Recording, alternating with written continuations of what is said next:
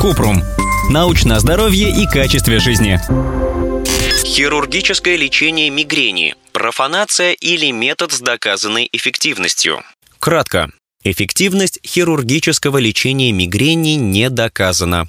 В мировой медицине его проводят в рамках клинических испытаний и не рекомендуют для облегчения головной боли при мигрени.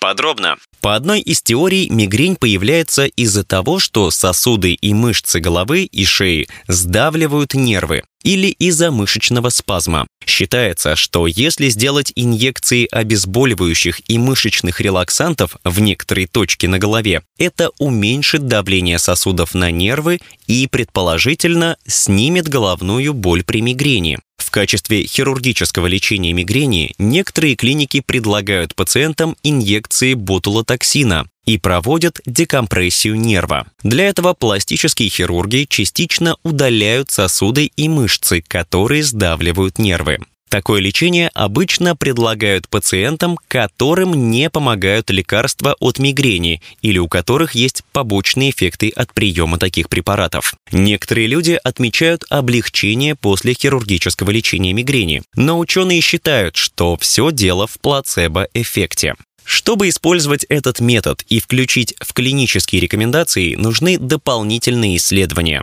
Кроме того, после хирургического лечения мигрени могут возникать побочные эффекты и осложнения. Например, сухость в носу, зуд кожи головы, инфекция, паралич мышц или послеоперационные рубцы. Поэтому Американское общество головной боли не рекомендует использовать хирургическое лечение мигрени вне клинических испытаний. Пока от мигрени нет лекарств, но есть способы облегчить ее симптомы. Для этого можно использовать техники релаксации, пить препараты триптана, эрготамина или безрецептурные обезболивающие. Если это не помогает и приступы беспокоят больше пяти дней в месяц, нужно обратиться к терапевту. Возможно, врач направит пациента на консультацию к неврологу, и тот назначит бета-адреноблокаторы, антидепрессанты или противосудорожные препараты для профилактики приступов.